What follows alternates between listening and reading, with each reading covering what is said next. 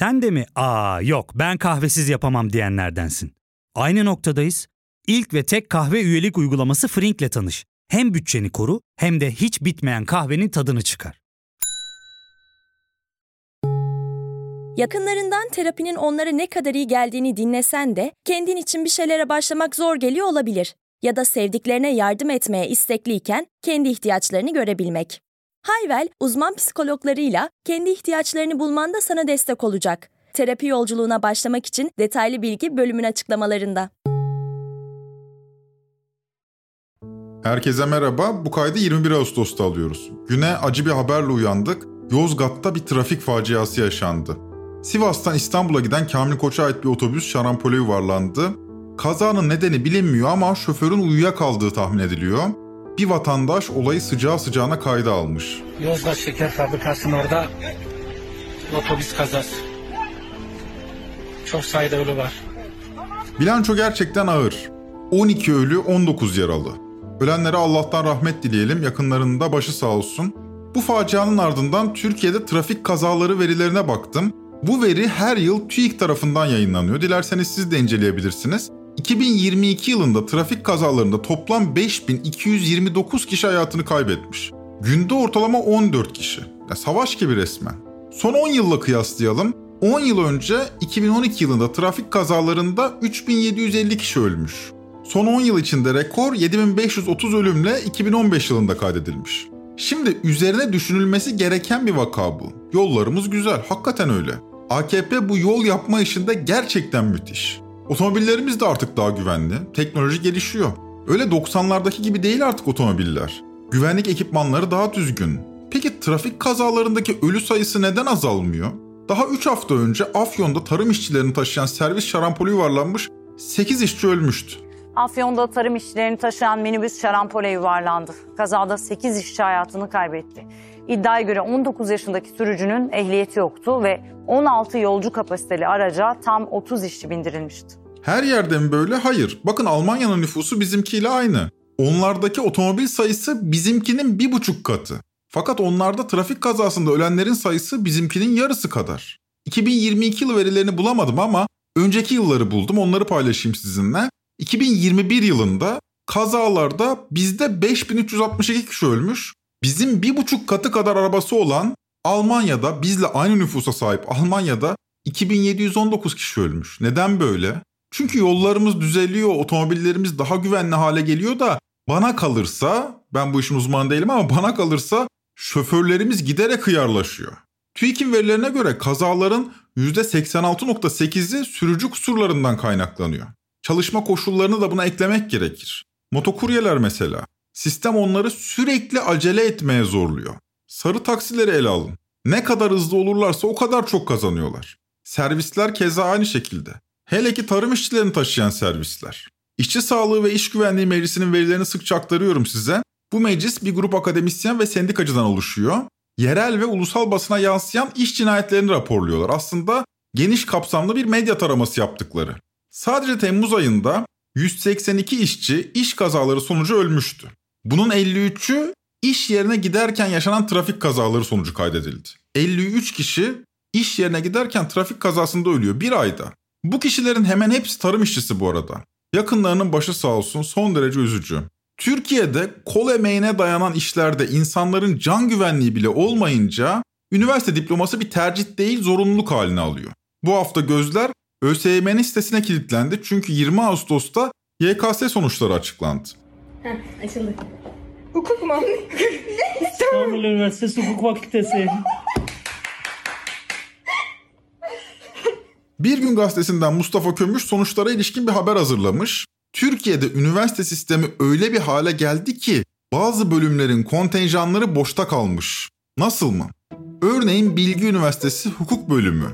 18 kişilik kontenjanı varmış, yerleşen sayısı sıfır, kimse gitmemiş. Bu durumda olan pek çok bölüm var. Mesela Hakkari Üniversitesi İnşaat Mühendisliği aynı durumda. Atatürk Üniversitesi Felsefe Öğretmenliği aynı durumda. Yani kontenjan var ama kimse gitmemiş. Fakat bana kalırsa en çok Yozgat Bozok Üniversitesi İnşaat Mühendisliği bölümü bana ilginç geldi açıkçası. 20 kişilik kontenjanı varmış. Bir kişi yerleşmiş, tek bir kişi. Şimdi o bir kişi ne yapacak acaba? Enteresan bir üniversite hayatı olacaktır öyle düşünüyorum. Gençlerin durumu uzun uzun konuşulur fakat şimdi üniversiteye giren gençlerin bir gözü Erdoğan'ın seçimden önce verdiği sözdeydi. Telefon ve bilgisayar vaadi hatırlarsınız belki. Yüksek öğrenimdeki gençlerimize bir defaya mahsus olmak üzere cep telefonu ve bilgisayar ediniminde vergi muafiyeti sağlayacağız. Detaylar netleşiyor ama henüz tüm detaylara hakim değiliz. Mesela hangi telefonlara uygulanacak, sadece yerli üretim olanlara uygulanacak diye söylentiler var. Ya da tüm vergiler mi silinecek? Çünkü bu işin ÖTV'si var, KDV'si var, Kültür Bakanlığı payı var, TRT payı var, var da var. Hepsini silerlerse ne hala? Dediğim gibi henüz detayları bilmiyoruz. Ne zaman öğreneceğiz? Bu akşam kabine toplantısı sonrası bu meselenin de açıklığa kavuşacağı düşünülüyor. Ama biz yine de vergili bir telefon ile vergisiz bir telefon arasındaki farkı dinleyelim. CNN Türk SGK uzmanı Emin Yılmaz'a sormuş, o da cevaplamış. 41 bin liralık bir telefonumuz varsa bundan KDV 5639 lira, 184 liralık Kültür Bakanlığı payı, ÖTV 10444 lira, TRT payı 2238 lira. Böylece bizim 41 bin liraya ulaştığımız telefondan vergiler kesilince telefonun fiyatı 22.465 liraya düşüyor. Tabii tüm vergiler kesilirse. Bu bölümün konusu da ekonomiye ilişkin olacak arkadaşlar. 24 Ağustos Perşembe günü Merkez Bankası'nın faiz kararını takip edeceğiz. Tam faiz kararına kilitlendiğimiz hafta Hazine ve Maliye Bakanlığı'ndan kur korumalı mevduata ilişkin yeni bir tebliğ geldi. Özetle deniyor ki biz size bu zamana kadar müşterilerinizi KKM'ye yönlendirin. Yönlendirmezseniz benim düşük faizli tahvillerimden satın almak zorundasınız demiştik. Yani aslında müşterilerini KKM'ye yönlendirmelerini zorluyordu bankaları Hazine ve Maliye Bakanlığı. Eylül ayına kadar da KKM'yi teşvik için hedefler konulmuştu. Şimdi daha Eylül ayı gelmedi ama bu kararımızdan caydık. Hem de öyle bir cayma olmaz. Tam bir U dönüşü. KKM'yi teşvik etmeyi bırakın, şimdi KKM'den çıkışı teşvik edin dendi. Türk lirası mevduattan KKM'ye gelen paranın %50'sini, Türk lirası mevduattan KKM'ye gelen paranın %50'sini aklımızda tutalım. Döviz mevduattan KKM'ye gelen paranın %5'ini TL'ye çevirmek durumunda bankalar. İyi de bankalar nasıl TL'ye çevirsin? Bu iş sonuç itibariyle müşterilerin kararı. Diyor ki işte müşterileri ikna edin. Arttırın mevduat faizini mesela. Ekonomi Gazetesi Yönetim Kurulu Başkanı Hakan Güldağ bu şekilde yorumlamış. Bir mevduatta bir Türk lirası faiz yarışına başlayacaklar. Yani faizi bankalar arttırmış olacak Merkez Bankası'ndan çok. Demek ki buradan da 24 Ağustos'ta tabii ki bilemeyiz ama muhtemelen gelecek karar öyle çok cesur bir faiz artışı olmayacak. Anlaşılan o ki önümüzdeki günlerde bir faiz yarışı başlayacak. Bu bölümün odağında iki adet soru yer alacak. Sorulardan biri heterodoks iktisada haksızlık mı ettik? Nitekim başlığımız da bu oldu. Sorulardan diğeri de liyakat önemli peki ya kim için liyakat? Bu soruları Türkiye'nin en önemli iktisatçılarından Profesör Doktor Erinç Yeldan'la birlikte konuşacağız. Ben Ozan Gündoğdu, hazırsanız başlayalım.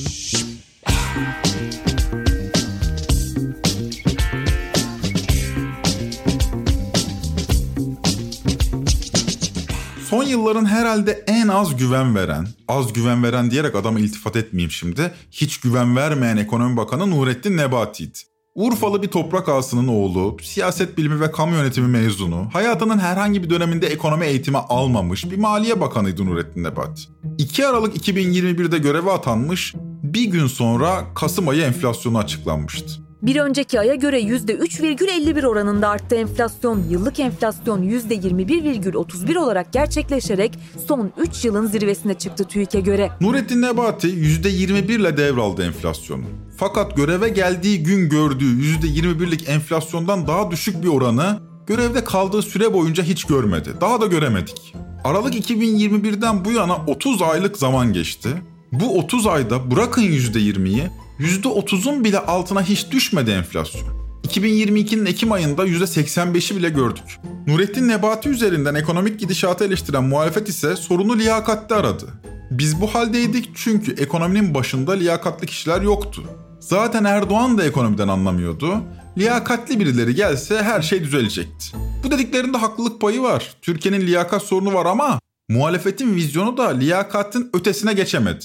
Şimdi ekonominin başında Mehmet Şimşek var. Fıstık gibi bir CV'si de var. Ankara Üniversitesi Siyasal Bilgiler Fakültesi İktisat Bölümünden dönem ikincisi olarak tamamlayarak mezun oldu. Aynı fakültede bir yıl akademisyen olarak kaldı ve Etibank bursuyla yüksek lisans eğitimi için Birleşik Krallığa bağlı olan İngiltere'ye gitti. Burada finans ve ekonomi alanında yüksek lisans yaptı. Mehmet Şimşek babasının vefatından sonra Türkiye'ye döndü ve Etibank'ta çalıştı. Daha sonra Amerika Birleşik Devletleri Büyükelçiliğinde ekonomist sıfatıyla 4 yıl çalıştı. Bu dönemde Amerika Birleşik Devletleri'ne oturma izni aldı ve New York'a taşındı. Burada da Union Bank of Switzerland'ın hisse senedi analiz biriminde işe başladı. 1998'in başında İstanbul'a döndü ve burada Deutsche Bank Menkul Değerler bölümünde çalışmaya başladı. 2005 yılı sonunda Merrill için gelişmekte olan Avrupa, Orta Doğu ve Afrika bölgesi Ekonomik ve Stratejik Araştırmalar Bölümü Başkanlığına getirildi. Adamın CV'sine bakıyorsunuz tek kelime edilemez. Müthiş. İngiltere'de doktora, ABD'de analistlik, Türkiye'de yöneticilik başarı sayılan bir bakanlık süreci. Merkez Bankası'nın başındaki Şahap Kavcıoğlu da aynı şekilde Nurettin Nebati gibi eleştiriliyordu. Onu da BDDK'ya gönderip yerine Hafize Gaye Erkan getirildi. Hafize Hanım da tıpkı Mehmet Şimşek gibi göz dolduran bir özgeçmişe sahip. Onun CV de on numara. Yetmedi, dönüldü, Merkez Bankası Başkan Yardımcıları atandı.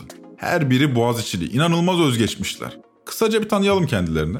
Merkez Bankası Başkan Yardımcılığı görevine getirilen ekonomist Fatih Karahan, Amerika Birleşik Devletleri'nde yaşıyordu. Boğaziçi Üniversitesi Endüstri Mühendisliği ve Matematik bölümlerinden mezun olan Karahan, 2012 yılından beri New York Merkez Bankası'na bağlı para politikası araştırma birimi bünyesindeki iş gücü ve ürün piyasası çalışmalarında ekonomist olarak görev alıyordu. Boğaziçi Üniversitesi İşletme Bölümü mezunu olan Hatice Karahan ise Center for Policy Research bünyesinde araştırmacı olarak görev aldı. 2017'de Cumhurbaşkanı Cumhurbaşkanı Recep Tayyip Erdoğan'ın ekonomiden sorumlu danışmanı oldu. Merkez Bankası yardımcılarından Osman Cevdet Akçay, Robert Koleji sonrası Boğaziçi Üniversitesi'nde ekonomi okudu. Bu isimlerin özgeçmişlerine kimsenin edecek bir lafı yok.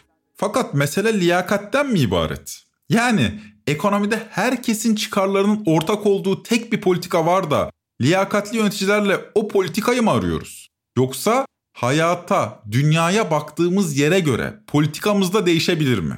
Başka bir ifadeyle, liyakat gerek şarttır da yeterli midir, yeter şart mıdır? Bu bölümde uzun uzun dinleyeceğiniz isim Profesör Doktor Erinç Yeldan olacak. Ama Erinç Yeldan'la röportaja geçmeden önce kısa bir ara verelim ki kesilmesin.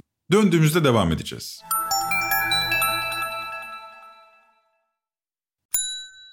Ya fark ettin mi? Biz en çok kahveye para harcıyoruz. Yok abi, bundan sonra günde bir. Aa, sen Frink kullanmıyor musun? Nasıl yani? Yani kahvenden kısmına gerek yok. Frink'e üye olursan aylık sadece 1200 TL'ye istediğin çeşit kahveyi istediğin kadar içebilirsin. Günlük 40 TL'ye sınırsız kahve mi yani?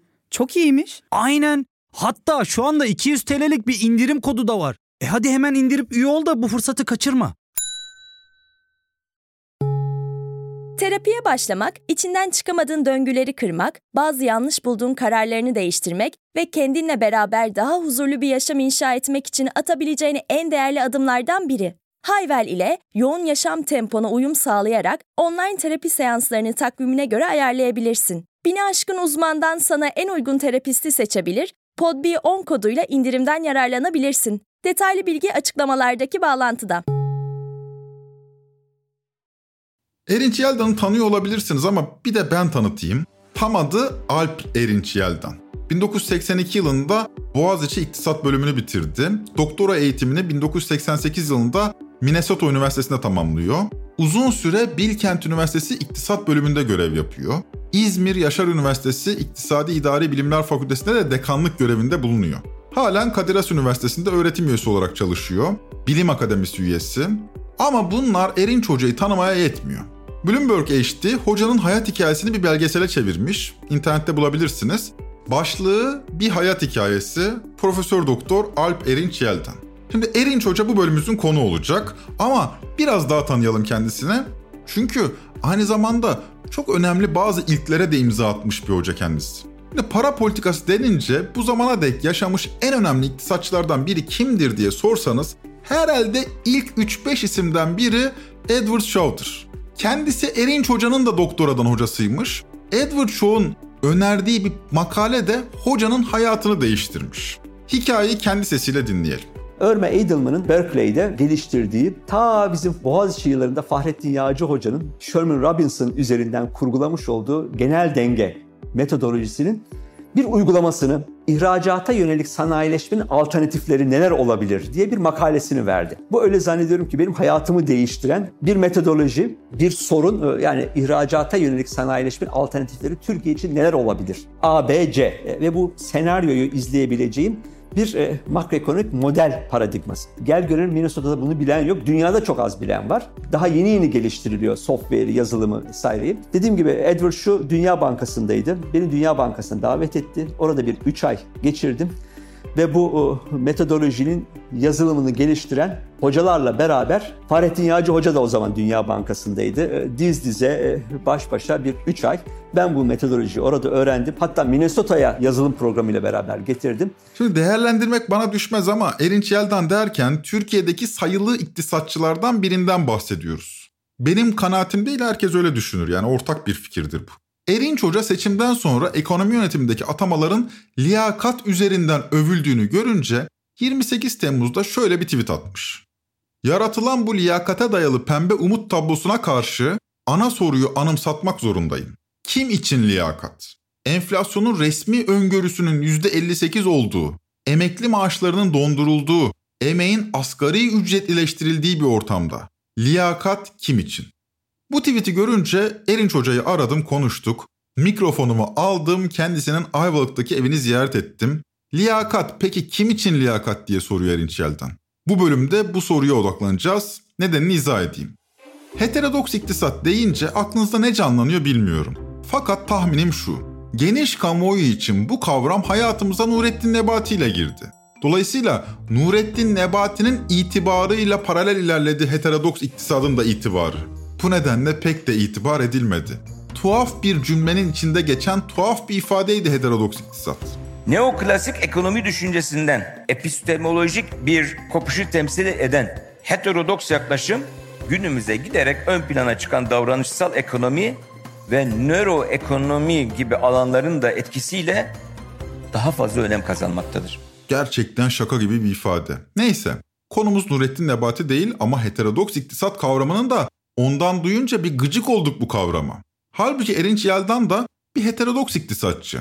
Bu kavramların anlamlarını kendisinden dinleyelim. Heterodoks ne demek, ortodoks ne demek? Heterodoks iktisat dünyaya ülkelerin yapıları, tarihsel gerçekleri, onların getirdiği tıkanıklıklar, dar boğazlar, emek, sermaye, sermaye içi çatışmalar, eşitsizlikler, çatışmalar dünyasının yarattığı iktisadi sorunlar açısından bakar. Ortodoks iktisat genel olarak ekonomiyi bir çatışma değil, uyum içerisinde piyasaların e, neredeyse bir Newton fiziği mükemmelliyeti içerisinde kendi kendilerine e, dengeye getireceği, aradaki sıkıntıların da enflasyon olsun, işsizlik olsun, cari işlemler açığı olsun, döviz krizi olsun bunların da geçici şoklardan kaynaklandığını, dolayısıyla devletin de fazla bir müdahale etmeye gereği olmadığını ima eder. Şimdi hocanın bir heterodoks iktisatçı olduğunu ifade ettik. O halde Nurettin Nebati çizgisinde gibi düşünmeyin. Hocaya göre ne önceki heterodokstu ne şimdiki ortodoks. Gerçekten her şeyden önce muazzam bir kavram kirliliği yaşıyoruz. İktisat biliminin kavramları hoyratça kullanıldı, kullanılmaya da e, devam ediliyor. Sanki bir evvelki ekonomi yönetimi heterodoks bir paradigmadan e, geliyordu ve heterodoks politikalar uyguluyordu. Şimdi e, onlar başarısız olduğu ortaya döküldü. Şimdi tekrardan ortodoks iktisat politikalarına geri dönüş var teması çiziliyor. Halbuki ne bir önceki ekonomi idaresi gerçekten iktisat biliminin bizim anladığımız anlamda heterodoks idi ne de şu anda o heterodoks politikalar terk edilip rasyonel bir dönüşüm sergilenmiş durumda. Bunun ikisi de doğru değil. Fakat sanırım şunu kabul etmek gerekir. Öncekine göre yenisi daha fazla güven veriyor. En azından işinin ehli olduklarına ilişkin bir izlenim edinebiliyoruz. O halde başta sorduğumuz soruya giriş yapalım. Bu kadrolar liyakatlidir. Buna itiraz eden yok. Fakat Yelden buna bir ilave yapıyor. Liyakat. Ama kim için liyakat? Liyakat. E, kime layık olmak? Kim için liyakat? Çok net olarak hemen söyleyelim. Türkiye Cumhuriyet'in e, ilk kurulduğu yıllardaki yapılan propagandanın aksine imtiyazsız, sınıfsız bir toplum değil. Türkiye içinde birden çok Türkiye var. Coğrafi anlamda söylemiyorum. Gelirler anlamında, fırsatlar anlamında, eğitim, sağlık gibi olanaklara erişim anlamında, cinsiyet anlamında her türlü eşitsizliğin bütün dünyada olduğu gibi Türkiye'de de derinleştiği ve e, kim için sorusunun haklı hale geldiği bir ortamda bu sözcüğü kullanıyoruz. İşte bu noktada heterodoks yaklaşım ile ortodoks yaklaşım arasındaki temel farklılık göze çarpıyor.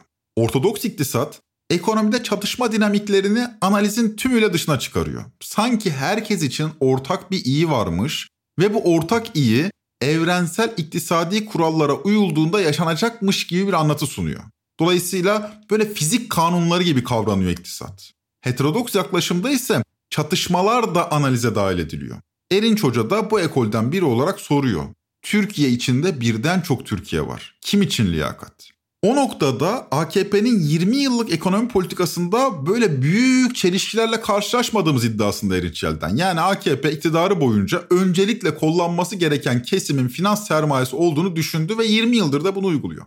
İktidara geldiği 2002'den küresel finans krizinin etkilerinin hissedildiği 2009'a kadar yaptığı da zaten krize girmiş finans sermayesini kurtarmaktı. AKP kurulduğu ilk günden bu yana sermaye kesiminin ama özellikle hem yerli hem uluslararası finans sermayesinin, finans kesiminin çıkarlarını gözetmek ve 2001 krizinden de öncelikle finans sermayesinin çıkışını kolaylaştırmak, tasarlamak e, ve uygulamak için görev aldı.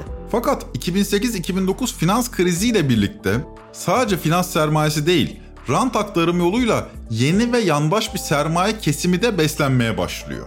Daha sonra 2008-2009 küresel finans krizi yaşandı malumunuz. Buradaki aletler, olanaklar sıcak paraya dayalı, yüksek para, yüksek faiz vererek dünyadan e, sıcak parayı çeken AKP 2009 sonrasında bambaşka yollara girmeye mecbur kaldı. Tarihçeyi biliyoruz. İmar rantları, yandaş şirketlere kaynak aktarımı, yap işlet devlet modelleri üzerinden, mega projeler üzerinden kamu kaynaklarının ve ileriki nesillere büyük bir yük getirecek kaynak transferleri imar rantlarına dayalı bir rant aktarımı rolüne dönüştü. Bu aşamada şu soruyu sormak gerekir. 2000'lerde veya 2010'larda yaşanan bu gelişmelerin nedeni liyakatsizlik miydi?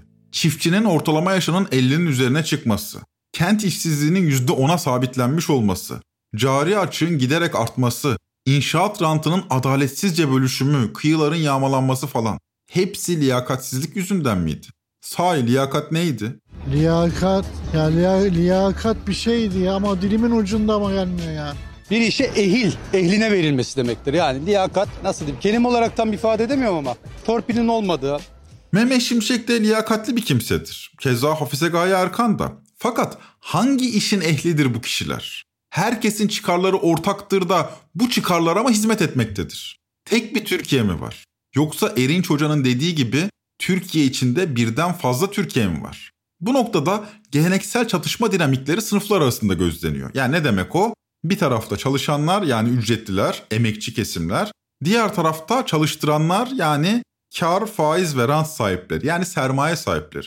Fakat Erinç Yelden çatışma dinamiklerini eşitsizliği sadece sınıflardan ibaret değil, daha geniş bir çerçeveden ele alıyor. Çağımız eşitsizlikler çağı olarak derinleşiyor. Kadın emeği, erkek emeği kadın emeği içerisinde eğitimli kadın, eğitimsiz kadın, eğitimli çocuk sahibi kadın, eğitimli bekar kadın gibi son derece e, şiddetli bir şekilde e, iş gücü piyasası parçalanmış vaziyette. Türkiye coğrafyası ne yazık ki bu depremde çok net olarak e, gördük. Ankara'nın doğusu ve batısı olarak birbirinden farklı iki tane bambaşka Türkiye. Birisi yoksulluk tuzağında, öbürüsü hasbelkader orta gelir, orta gelir üzerinden aşılmış. Aralarında muazzam bir kopukluk, kamu hizmetleri anlamında, e, fırsat eşitliği anlamında ve bu kopukluğu göç ile çözmeye çalışan ve dolayısıyla büyük kentlerimizi İstanbul'u, Kocaeli'yi, Bursa'yı, İzmir'i, Antalya'yı artık yaşanmaz bir hale getirmiş bir kentler sorunu haline dönüştüren, birbirinden farklı Türkiye'ler oluşturan coğrafi eşitsizlik anlamında da kullanıyorum. Dolayısıyla soru biraz daha fazla anlam kazanıyor. Bunca eşitsizliğin orta yerinde kim için liyakat? Erinç Hoca'ya göre Mehmet Şimşek ve ekibi finans sermayesini kurtarmak işinde ehil kişiler. Yani liyakatlerini finans sermayesi için kullanıyorlar. Şimdi Mehmet Şimşek ekibi ve onun e, etrafındaki yeni danışmanlar, yeni başkan yardımcılarından e, oluşan ekip tekrardan e, Türkiye'nin istikrarlı büyüme, düşük enflasyon, dengeli döviz kuru hedefleri arkasına gizlenip aslında finans sermayesinin tekrardan rahatlamasını, önünün açılmasını sağlamaya yönelik tedbirler almakla dönüyor.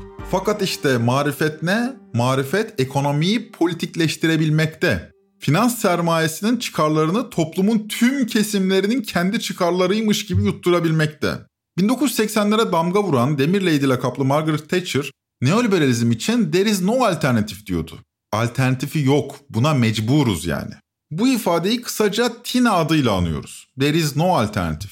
Bunu geniş emekçi kesimlere söylüyordu. Tek bir politika var. Onu da ben uyguluyorum. Dolayısıyla ben bir tercih değilim. Ben bir zorunluluğum. Şimdilerde Mehmet Şimşek ve ekibi de bu ifadeyi kullanmıyor belki ama tek bir rasyonellik, tek bir ekonomi politikası tarif ediliyor. Peki bunu nasıl yapıyorlar? Erinç Hoca'ya göre işin sırrı büyük ölçüde maliye politikasında. Yani bütçede gizli. Tılsımlı ifade mali disiplin.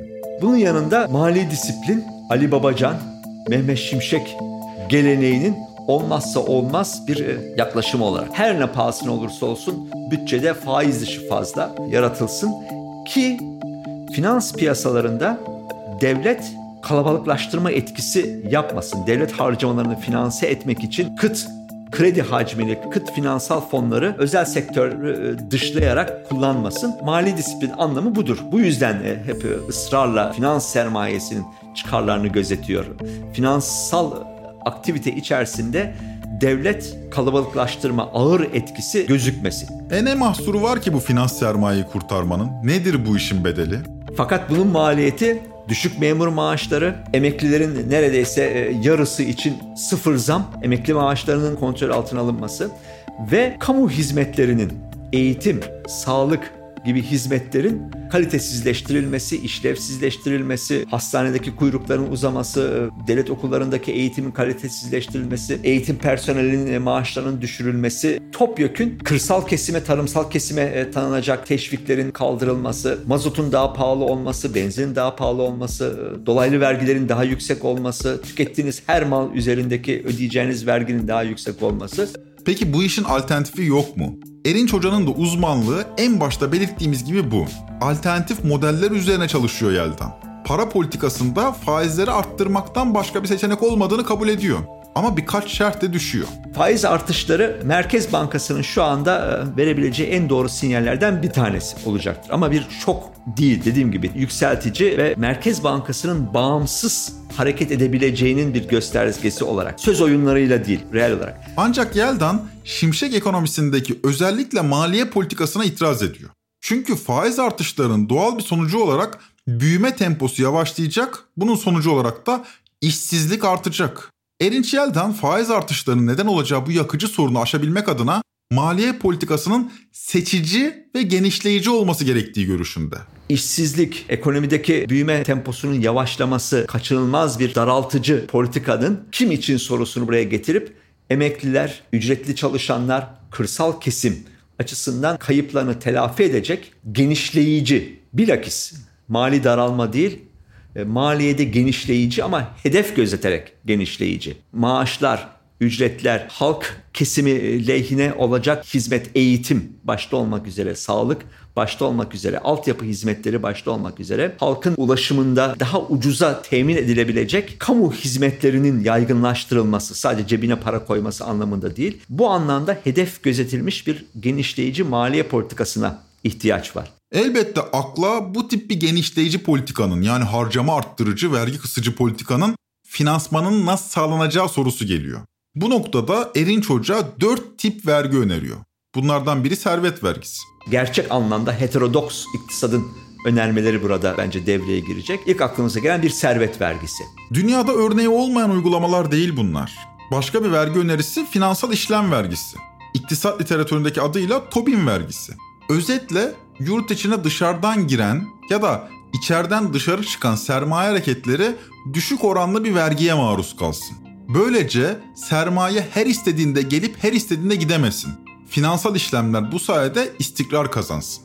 yeni gelecek sermayeden veya Türkiye içindeki herhangi bir finansal işlemler üzerine yapılacak bu çok çok eski bir reçetedir. Tobin vergisi diye adlandırdığımız kısa süreli fakat finansal işlemlerin bu başı bozuk oynaklığını da dizginleyecek bir vergi türü finansal işlem vergisi. Başka bir vergi önerisi yok mu? Var. Bunun yanında servet vergisine benzeyen ama bütün bu enflasyonist ortamdaki sorunlardan bağımsız olarak her zaman gündemde tutmamız gereken ve uygulanmasına mutlaka sağlamamız gereken imar rantları vergisi. Yani Türkiye'de İstanbul'u artık yaşanabilir bir şehir olmaktan çıkartan her santimetre kare toprağını buradan nasıl bir imar rantı elde edebiliriz size dönüştüren bu çarpık kentleşmeyi hedef haline getiren ama maliyeye de önemli bir gelir olacak rantların vergilendirilmesi.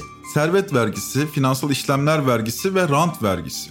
Fakat lütfen bunları sadece hazineye bir gelir kapısı olarak düşünmeyin. Aynı zamanda düzenleyici fonksiyonları da var bu vergilerin. Mesela karbon vergisi. Şu anda hep fantezi gibi geliyor ne zaman konuşursak farkındayım ama özellikle Akbelen'de e, yaşadığımız bu iklim soykırımının e, mücadelenin küçük bir aracı olarak hep aklımızda tutan bir karbon vergisi, çevre vergisi ama gerçekten de sadece bir maliyeye kazanç kapısı olsun diye rastgele kullanılmış bir çevre vergisi ver bir karbon vergisi değil.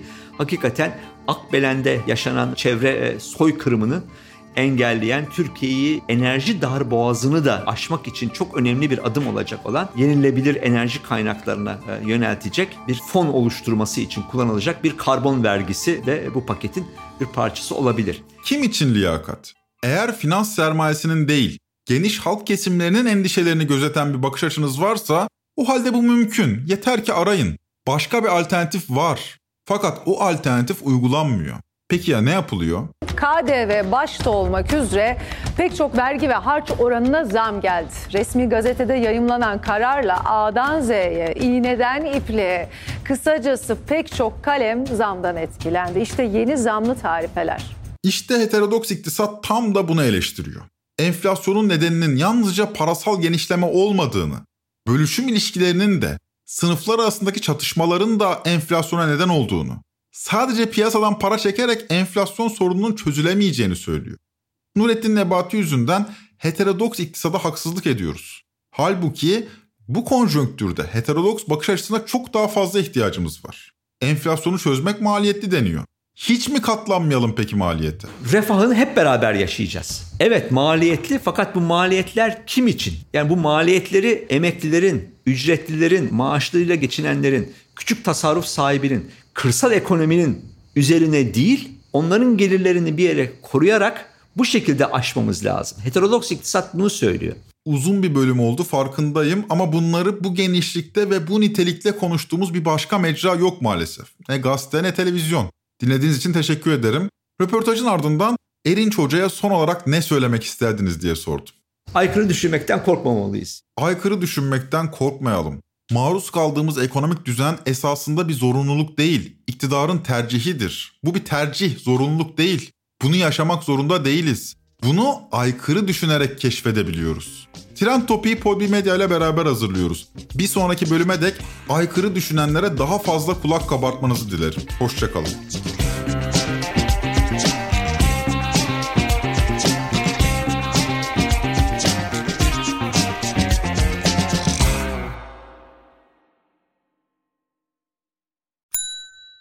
İlk ve tek kahve üyelik uygulaması Frink, 46 ildeki 500'den fazla noktada seni bekliyor. Açıklamadaki kodu girerek sana özel 200 TL'lik indirimden faydalanmayı unutma.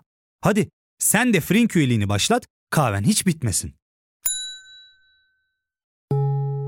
Hem bugününe hem yarınına katacaklarıyla terapi yolculuğuna ve daha iyi hissetmeye bugün Hayvel ile başla. Açıklamadaki linkten Hayvel'i indir, ücretsiz tanışma görüşmelerinin ardından bütçene uygun seans paketini seç ve terapi yolculuğuna başla.